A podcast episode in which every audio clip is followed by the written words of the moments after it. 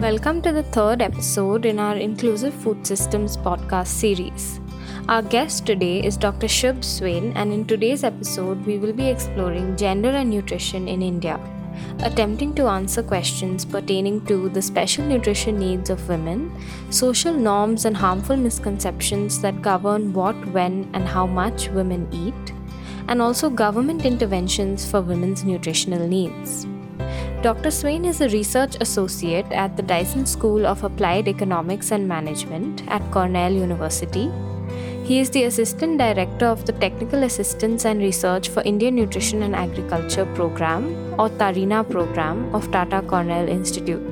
Dr. Swain has a multidisciplinary background spanning gender responsive food systems, male involvement, intimate partner violence and women's health, migration and communicable disease, and agriculture and nutrition in the Indian subcontinent and East Africa. In today's episode, Dr. Swain walks us through Tarina's work as well as his own journey working at the intersection of gender and nutrition, while delineating for us what gender sensitive approaches to nutrition entail.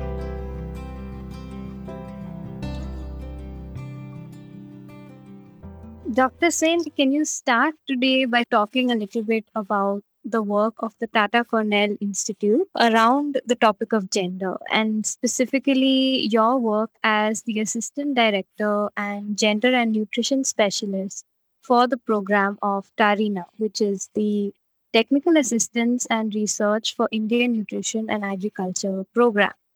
And while elaborating on the work of the Tata Cornell Institute, could you maybe highlight some of the projects that are designed from the lens of gender? The Tata Cornell Institute of Cornell University is engaged in the fight against malnutrition in India since 2013. But TCI, which is the Tata Cornell Institute, fundamentally believes the food system approach, uh, which is potentially gender responsive, is the sustainable way to reduce malnutrition. Now, almost all of the programs that TCI has implemented or currently implementing recognize the importance of gender in achieving better nutrition. So the program you just mentioned, uh, Tarina, which is technical assistance and research in Indian nutrition and, and agriculture. So that is TCI is one of the flagship program that evolved on this framework of the food system that TCI believes. Through Tarina, TCI piloted several nutrition sensitive interventions, starting from diversifying and intensifying the production system enhancing availability and accessibility of the diversified food through better market linkages and also achieving better consumption pattern at individual, household, and community level through a positive nutrition behavior. So each of the program components were implemented through the gendered platform at household, village and community level. So the nutrition gender toolkit that you just named is one example of such intervention where the nutrition gender uh, toolkit is a is a kind of method where the program tried to introduce the life cycle approach of the gender and nutrition and it emphasized how to empower the women of the intervention area so that they can better equipped with the tools and the life skills to go for a better or a positive nutrition behavior. Assistant director of Tarina program, my main job was ensuring the program delivery broadly. The Tarina is a large consortium from academia, NGOs, development partners, consulting firms, and policymakers being a bridge among all of them is a fun-filled challenge. And as a gender and nutrition specialist, my role was to support the collaborators in implementing the gender responsive programs, collecting metrics that uh, dot gender justice uh, and informs new evidences and how the program is disseminating the new information about gender. But Dr. Swain, what drew you to the intersection of gender and nutrition? And from your experience in this field, have conversations around gender and nutrition gained more relevance and become more nuanced in recent years? women's issue have always been a mover and shaker for me from the beginning of my academic career. So previously, for quite uh, some time, I have worked on women and HIV in developing countries, including India. That has made me realize any human development challenge you pick up, irrespective of any level, any discipline, any type, the burden on women is disproportionately heavier. On that context, nutrition becomes very important. Nutrition is the one of the most critical factors that decides the physical, economic, and social well-being of an individual. Achieving better nutrition for women will lead to a society where women are healthier, economically more productive, have more bargain power, and this can be a key to minimize the chronic gender based inequalities that we're struggling with. So that moved me to the intersection we are talking about today. And I was thrilled when I was offered the role within the TCI five years ago, and I'm learning to unfold the intersection every day. Coming to your second question, though nutrition was there from beginning in the public health discourse, and women were present in that discourse. And this is this goes back a very early stage. But it is relatively new for many other disciplines, such as the food and agriculture is one example. However, the across the disciplines, women nutrition is more talked about because it is linked to the birth outcomes, child health. So it is always has been around the motherhood and fertility. So the larger gender perspective is still missing from the whole discourse around gender and nutrition. Even with the old discipline or the new one who are picking up, it is still missing. In India, the malnutrition of women and girls is a very pressing concern, with a quarter of women of reproductive age remaining underweight and 53% of women suffering from anemia. So, if you could shed light on what really are the specific nutritional needs of women especially vulnerable groups such as you were saying, pregnant women, lactating mothers, and adolescent girls. And it is not only about the undernutrition. Oh, you talked about anemia, about the, the recent National Financial Survey that brings out a very horrific figures throughout the nation. And it's not about undernutrition. And women also are more affected by obesity, which is rising right now. And the latest NFSH, uh, NFHS figure, which shows that every fifth woman in India in 2016 was obese. But if you see the 2019-21 data, that shows almost every fourth woman is obese. So within a span of three to four years, it is a huge jump. And disproportionately, again, the burden is heavier on, on women. And it is a bit worrying that now the most of the discussion around women's nutrition misses to recognize the uniqueness of women's nutrition need by not only by age, but also by occupation, residence, and all of the background characteristics.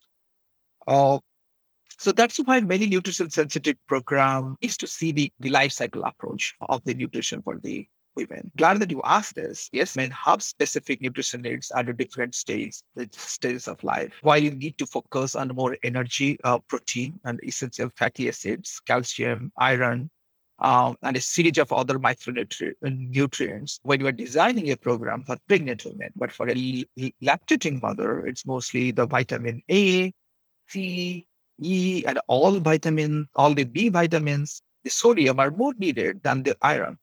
So the program has to really, and also when you go for the adolescent girls, you need the increased amount of energy, protein, iron, zinc.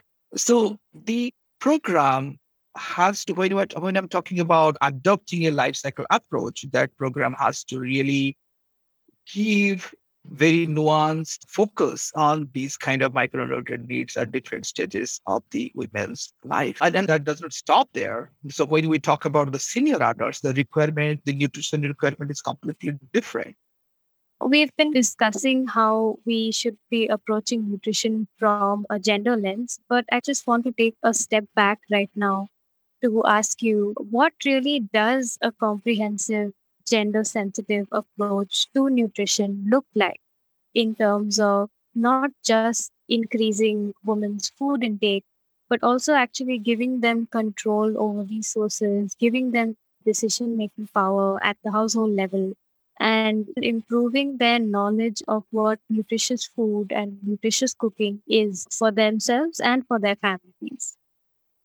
Yeah. So looking at the uh, nutrition well-being from gender lens not only help us to fight a, against malnutrition in general, as women are the major caregivers when it comes to food and nutrition at household level, but it also gears up the effort of achieving gender equity as with the higher burden of malnutrition women, we cannot accept gender empowerment. So the logic is clear why we need gender lenses. That is, there is no debate about it. But you raised a very interesting point here. A comprehensive gender um, approach is very uh, important in this context. What I believe that we have always identified women as beneficiaries of programs and policies, where we have tried allocating more resources for women, reserved more share in the benefits. And we have not addressed the fundamental drivers, the underlying drivers of autonomy. So that is the reason, after many years of investment by many agencies, many organizations, we are still asking ourselves the same question. Uh, so maybe it is time we have to change the approach. The food system approach we had just talked in the in briefly touched earlier Uh, can be answered to that. So the comprehensive gender approach should bring together four major components of the food system with an enhanced women's participation to create a synergy.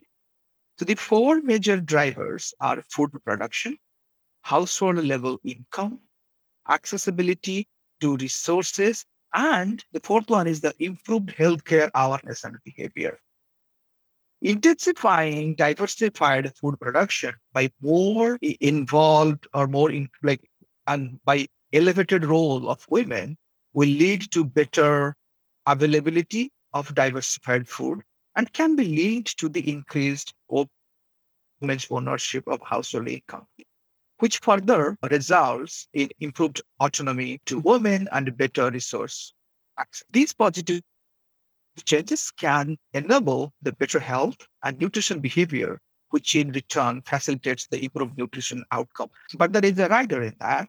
The rider is the synergy among these four components is not possible unless an effective convergence of programs and policies, starting from health, agriculture, education, livelihood, environment, science and technology, etc., with a deliberate attempt of the gender sensitivity is at place. And this we are talking from the evidence and the experience that we saw in the field from our own pilot program on the literature. So a complete, as I said earlier, a, a comprehensive gender approach uh, should look like a complete happy circle. In India, we do have nutrition programs targeting women and girls. Programs from Anemia Bharat to Poshan Abhiyan, the ICDS scheme, and also the midday meal program, and many others. And so I'm interested to know, actually, in your opinion, what are some of the relatively successful nutrition programs in place for women and girls? And what are some effective metrics by which we can actually determine their success? So it, it is true that now we have not achieved what we should have or what we are capable of it in terms of gender and nutrition. But it is also a fact that India has a wide range of nutrition specific programs that have made changes in the nutrition and health status of women so far, if we compare with last 40, 50 years. So the talking you mentioned ICDS, the Integrated Child Development Services. So the ICDS, which started in the 19 70s is one of the largest nutrition supplementation program in the world. Apart from nutrition supplementation, ICDS also provides the health services like immunization, health checkup, referral services, educational services, and behavior change communication services like the nutrition and health education. So The nutrition supplementation, which is a key and we're discussing here more largely, is implemented in two ways now through the Anganwadi workers. Take home ration of food supplements for six to 36 months of old of children.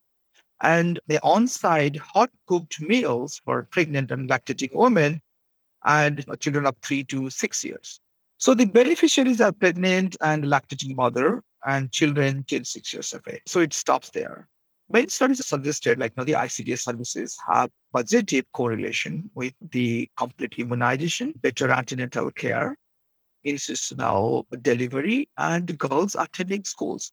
So this utilizing ICDS services has likely is likely to increase the these indicators of this metric. At the same time, so you talked about the Poshan Abhiyan, where like the earlier the National Nutrition Mission. So the program got renamed as the Prime Minister's overarching scheme for holistic nutrition Abhiyan or Poshan Abhiyan that we popularly know in 2018. So Poshan Abhiyan was a campaign which tried to bring all nutrition specific and sensitive programs together by an effective component. And recently, you must have heard that the Poshan Abhiyan has been intensified as Poshan 2.0. And till now, there is a mixed uh, report about the Poshan Abhiyan's impact in converging and facilitating the nutrition service delivery. But it is true that it has triggered a nationwide wave of discussion and awareness about the nutrition programs and policies available to general uh, population.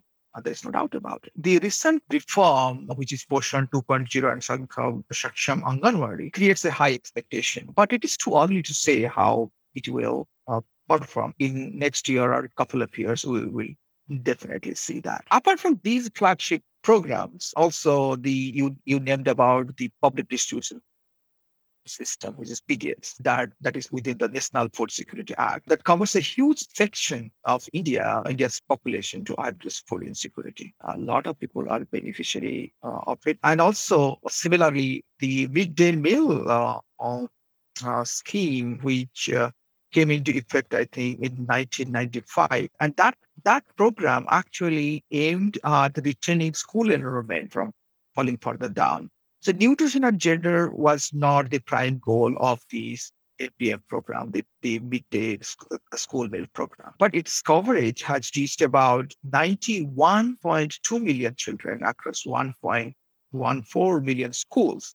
And it is an effect, it can be an effective platform to address a micronutrient deficiency among school children, specifically among girls uh, children who are in school. You also talked about the anemia, which which is a little bit worrying. And to fight anemia among women uh, of reproductive health, in India in 1970 it launched the National Nutritional Anemia Prophylaxis Program, and it focused on distributing the iron folic acid. The program then was revised much later in 2011, where they included the all age groups as children, adolescent, and pregnant, and then lactating women in reproductive age, in reproductive age. So and they named it, the, the program was named as National Iron Plus Initiative. Um, then in December 2019, just two or three years before, that became the Anemia Mukt Bharat was, and it was again within the larger umbrella of Poshan campaign. It was aimed to strengthen the fight against anemia, which they took the approach of testing and then treating and then talking and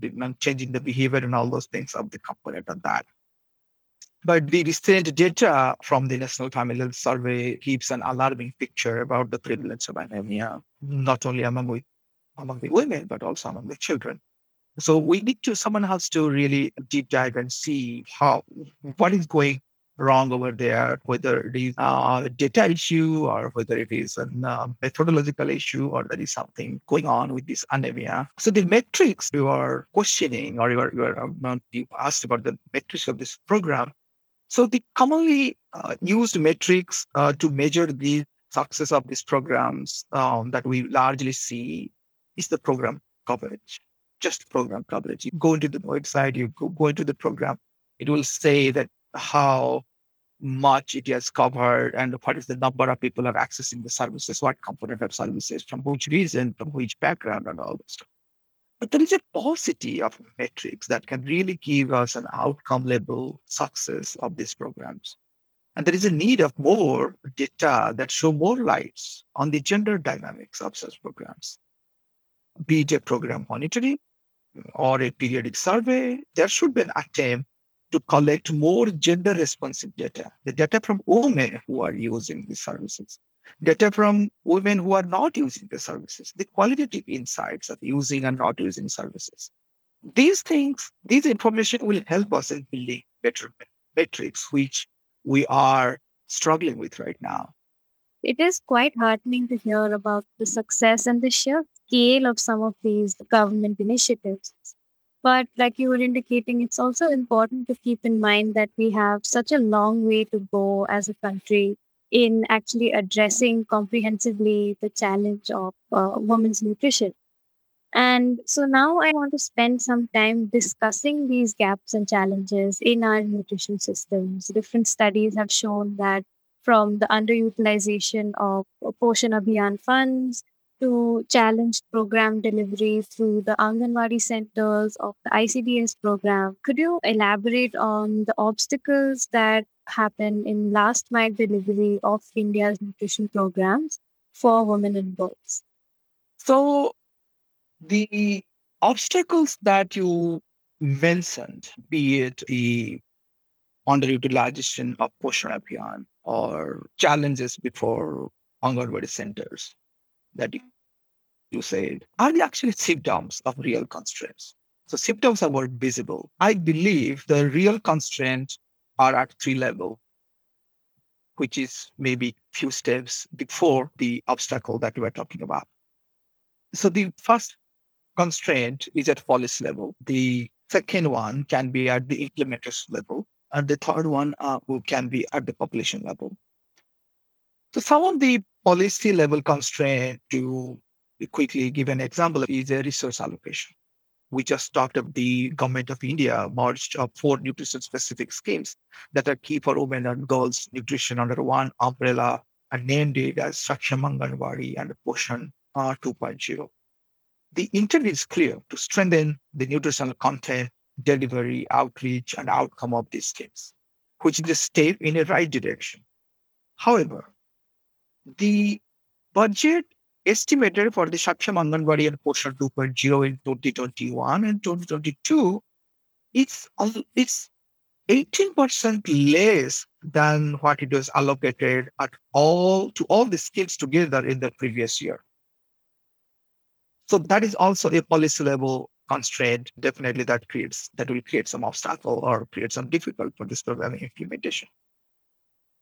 Another policy level challenge is we do not have enough number of we talked about this Anganwadi. We do not have enough number of Anganwadi centers. The number increased from 600,000 Anganwadi center into, I, I think, 1,400,000 in 2015. Uh, but we're far from the 100% coverage in, in terms of geographical need.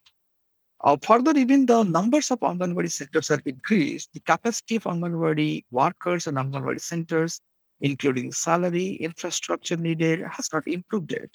A simple, if I will give a simple picture of the Anganwadi centers in, in India, 24% of the Anganwadi centers, they don't have their own building almost one fourth of uh, know, the Anganwadi centers in our country. They don't have their own building. They're on out for small rented places. And only 70% of Anganwadi centers have electricity connections. And more than one fourth of Anganwadi centers they lack the capacity of proper documentation. This is recognized by NITI. And all they they have found that no, they, they record keeping is is poor, almost like more than one fourth of Anganwadi centers in the country, and the data at the ground level is important to monitor and see how we're progressing or not progressing on these nutrition indicators. So these are the, the clear example of the policy level things. And also there are other policy level issues like you know, we are talking about missing an effective life cycle approach while we're addressing the anemia. Even within the anemia we the life cycle approach needs to be more strengthened which is not. But these are the policy level constraint or that, that I would say that is translating to the obstacle at a different level, if you know, at the implementation and also at the population uh, level at the last stage, where the uh, re- uh, receiving end level. So the implementation level constraint largely governance issues that uh, we we see uh, we all know how it challenges the poor governance or the governance issues at the implementation level challenges the actual convergence at the state and the district level, the misuse of resources, corruption that we always see. So those are implementation level constraints that somebody has to worry about. The constraint at the receiving end is linked to mostly the enabling environment uh, for program accessibility at individual and community level. Poverty in general, comparatively low autonomy of women and less participation in decision-making process inadequate dietary intake among women are some of the factors now that are that constraints in making an enabling environment where women can be more empowered for an improved program accessibility. Because availability program is a different thing, but accessibility is a key. And to enable somebody to access that these are the factors needs to be taken care of. Apart from this constraint, there is another key constraint which can would help us to overcome the challenges that we discussed in past seven to eight minutes. Lack of data. We do not have data. We don't have enough gender responsive quality data that gives us more information on what is happening at individual and household and community and program implementation level. Perhaps the only thing we're always going back to see is a national uh, representative sample, but there is no other quality national level data that break, that gives little more detail about it because National Familial Survey cannot give you us everything. There are a lot of other insights that are needed. So that is also a bigger challenge in front of us. While we're on the topic of gaps and challenges that our nutrition systems face, it's also interesting to note that social norms in India actually dictate that women often eat less and eat last. So, what really is the potential harm caused by such patriarchal behavior? And there's also a lot of misconceptions and taboos about what pregnant women and menstruating girls and women in general should and should not be eating. So, again, what really is the harmful impact of these taboos and misconceptions? Okay, let me answer your second question. The food taboo is found in almost every part of the world, not only in India or other South Asian countries that we regularly deal with. As you said, it is largely around what women and girls can't eat or should not eat. These restrictions are wide in range without any consistency across cultures. Foods forbidden in one culture are accepted in other. It is not based on any scientific evidence or clinical trials. So any targeted nutrition education can take care of this issue. I am confident about it. But what is pressing each of us? Because it is well established that women and girls eat last, eat least. Food and nutrition, it's not an option. It is a right and a basic one denying rights of adequate food and the micronutrients impacts the survival and the fun- fundamental well-being of women, which we see women suffering from disproportionate burden of malnutrition in this country. There is a wide range of immediate socio-cultural and economic drivers responsible for women's less access to food justice. Almost all of these socio-cultural and economic drivers are patriarchal in nature. We've been talking about these drivers for quite a long time within the gender rights, but we're still tripping over the word gender while we speak nutrition. We need to shift our gear, what we talked a little bit earlier, that initiated actually a fundamental change, completely different approach. That actually brings me to my next question. And here I want to know what really are the nutrition programs of India doing to address these issues, the issue of patriarchy? So, what are these programs doing to address that? And are we actually prepared enough to undo the challenge of patriarchy? And if not, what more can programs be doing? On principle, yes, most of the nutrition programs in India aim to empower women in different scattered aspects. But are they all a fundamentally empowering program in 360 degrees? That can be a debate. If you look historically, uh, women's right and well-being has been in the Indian discourse for a long time.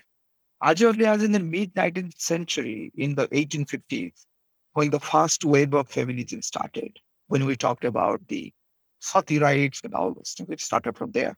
However, no, the starting from the beginning and throughout the phases of feminism movement, the approach has been to target patriarchy and its branches. That has been the approach as in to bring the women empowerment. The movements and interventions have tried to bring women empowerment by altering sociocultural practices, norms, etc. And the same approach has been also reflected in the nutrition and health programs. Maybe it is time to reflect on our existing approach. And we see we have still we're struggling with that same issue, and we keep uh, talking about discussing going back to the drawing board again and again. So it is time to really think how comprehensive our approach is, how effective or how strategic our approach is. But the program just can't stop at the point where women are treated as beneficiaries of a program. We need to uplift the women's economic autonomy in the society. That only can flatten the curve of the ownership of and access to resources, which is concentrated with men. And we have to involve men. Women empowerment cannot be achieved only by raising women's status and not preparing men to enable a platform where the women empowerment would get a safe environment to grow. So working with men is another key that is missing from most of the nutrition specific and sensitive programs in this country. I, I must share this that notice here is right now conducting a study uh, to document how involving men in nutrition and health programs have, have brought more quicker and better results in achieving better health and nutrition for women globally. So once the study is published, and that work will definitely throw more lights on what we're discussing. I want to shift gear a little bit and ask about what I think, and please correct me if I'm wrong, but what I think to be a very large gap that our nutrition programs actually fail to address, which is the nutrition of women outside family structures. So, as we have been discussing, India's nutrition programs focus extensively on pregnant women, lactating women, and young girls. But is there any emphasis on the nutrition of, say, older women, senior citizens, women on the margins outside family structures, say, uh, trans women, single women, sex workers? So essentially, what I'm asking Dr. Swain is that is women's nutrition actually seen as a pressing concern outside of the context of family and reproduction? So you mentioned different underserved categories of women, and we have to understand that each of the group have specific vulnerabilities, which is important to unfold, to design effective programs. So the nutrition policies, for that we have to re- really understand how this nutrition policy evolved so that we understand the, the current situation. The nutrition policy and programs in India has evolved from the national population and health policy tradition, right? So, and if you see the population dynamics of the country, India is still a young nation, and India India was much younger nation before. So, so tra- traditionally, India being a young nation, so children and uh, maternal health has been the key focus, which is in need of public health. So in this focused trajectory, women who fall out of fertility discourse are left behind, such as women who women who are out of reproductive span, women um, who are not mothers for any reason. So nutrition security of women outside of family and childbirth matters. It is a basic human right that we all know by now. With the current demographic transition And this issue will be an emerging one, and we have to deal a bigger issue than we saw. India will be no more a young nation in next few decades.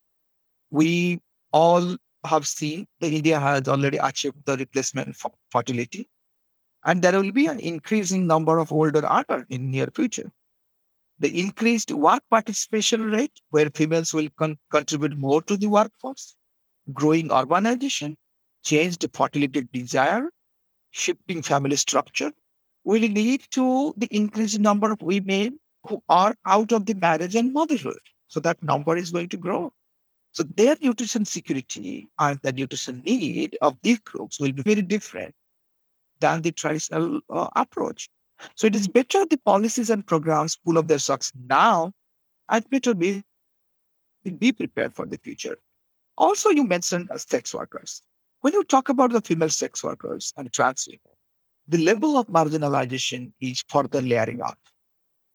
Poverty, lack of advocacy can be some of the key reasons why there is no voice or discussion of the marginalized or the underserved groups in the mainstream of discussion of nutrition and gender yet.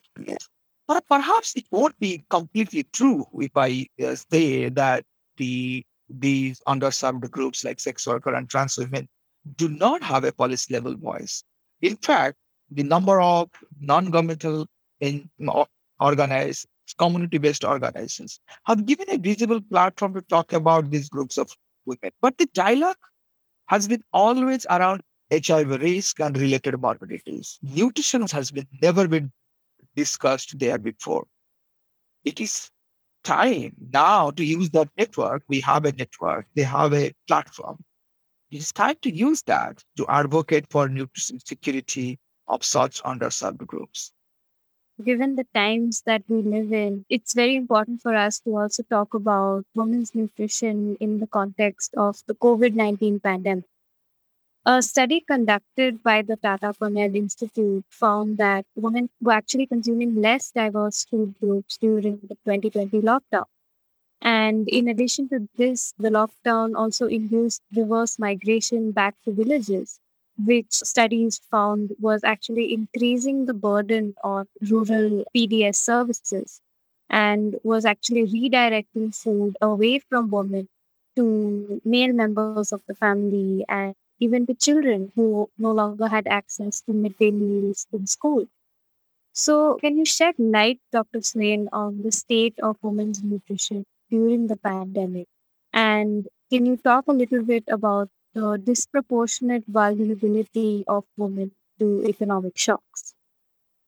During the lockdown, TCI went ahead and we implemented that phone survey to ask around how uh, COVID shock is affecting women, and uh, that piece of work is a high value addition to the body of knowledge. It not only talks about the immediate drivers of women's nutrition insecurity during the lockdown, but also it suggests how policy level changes are required for preventing from similar experiences in future. Many other studies that followed this one or from other parts of India show the similar result uh, of a disproportionate burden of nutrition insecurity during the pandemic. So we all know that COVID-19 hit hard the well-being of general population, including food and nutrition security globally and also in India. But it hit women harder, specifically in the low middle income settings like India. The pandemic shock affected women economically, socially, and. During the first lockdown of 2020, 47% of working women in formal sectors, I'm talking about 47% of working women lost their jobs and did not return to work, where the same figure for men was only 7%. In the informal sector, the women suffered even more. Between March and April 2021, rural Indian women in informal jobs accounted for 80% of job losses.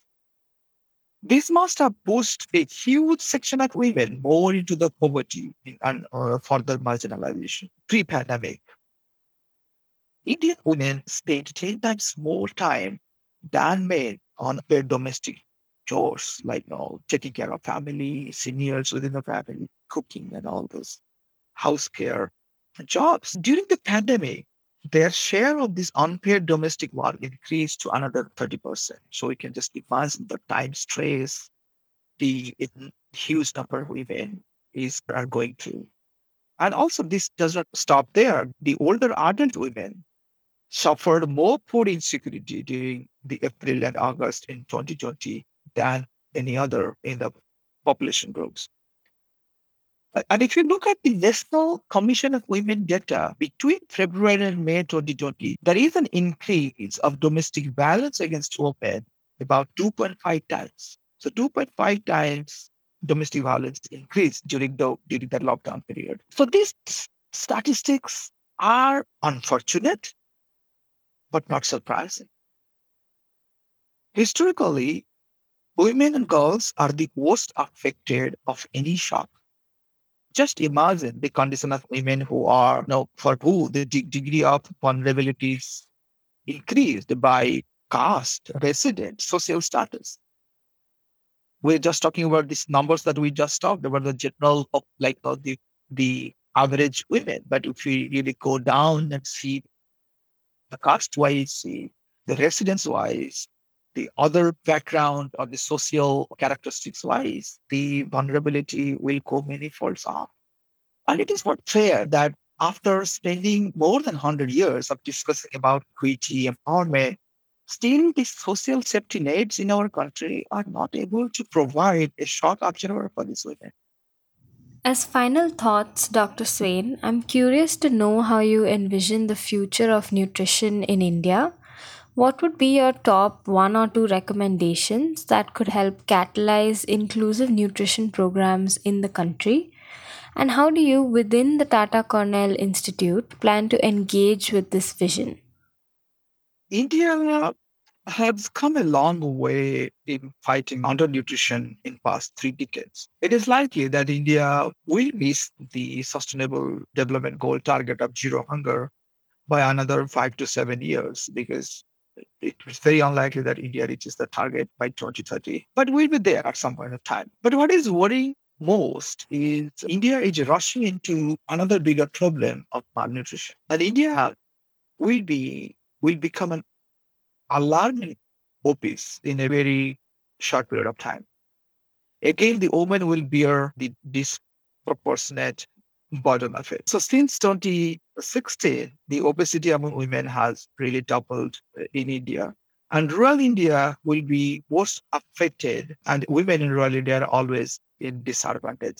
So the so these are the nutrition challenges now in, future that I see for India. And good news is there are there, there is a lot of agencies like like TCI are working towards making the policy makers and government aware of what is coming and the possible way out. And the effort making dents at a policy level may be small ones, but it is happening.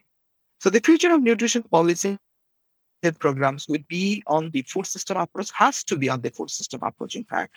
And it will definitely bring us a sustainable uh, result at some point of time. And TCI is dedicated towards this cause, and the the whole attention is going towards generating evidence and influencing the policy at the federal and the state level, where the agricultural policy, the food policy, the policies around gender, the policies around environment needs to be changed so that uh, we get a sustainable, better, nutritious India in a very soon and a very effective way. And your uh, second question about the two most key suggestions that I feel will make difference. It's a tough one to choose, but if you want me to choose two, so the first I feel we have discussed about it, but still I will repeat to emphasize on it.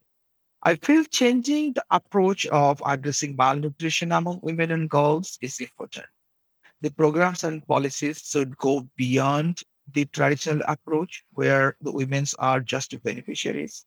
It should start initiating a fundamental change that brings more ownership to women and a gender responsive food system approach is the clear answer for India, where still a larger proportion of people lives in a village and depends on farming.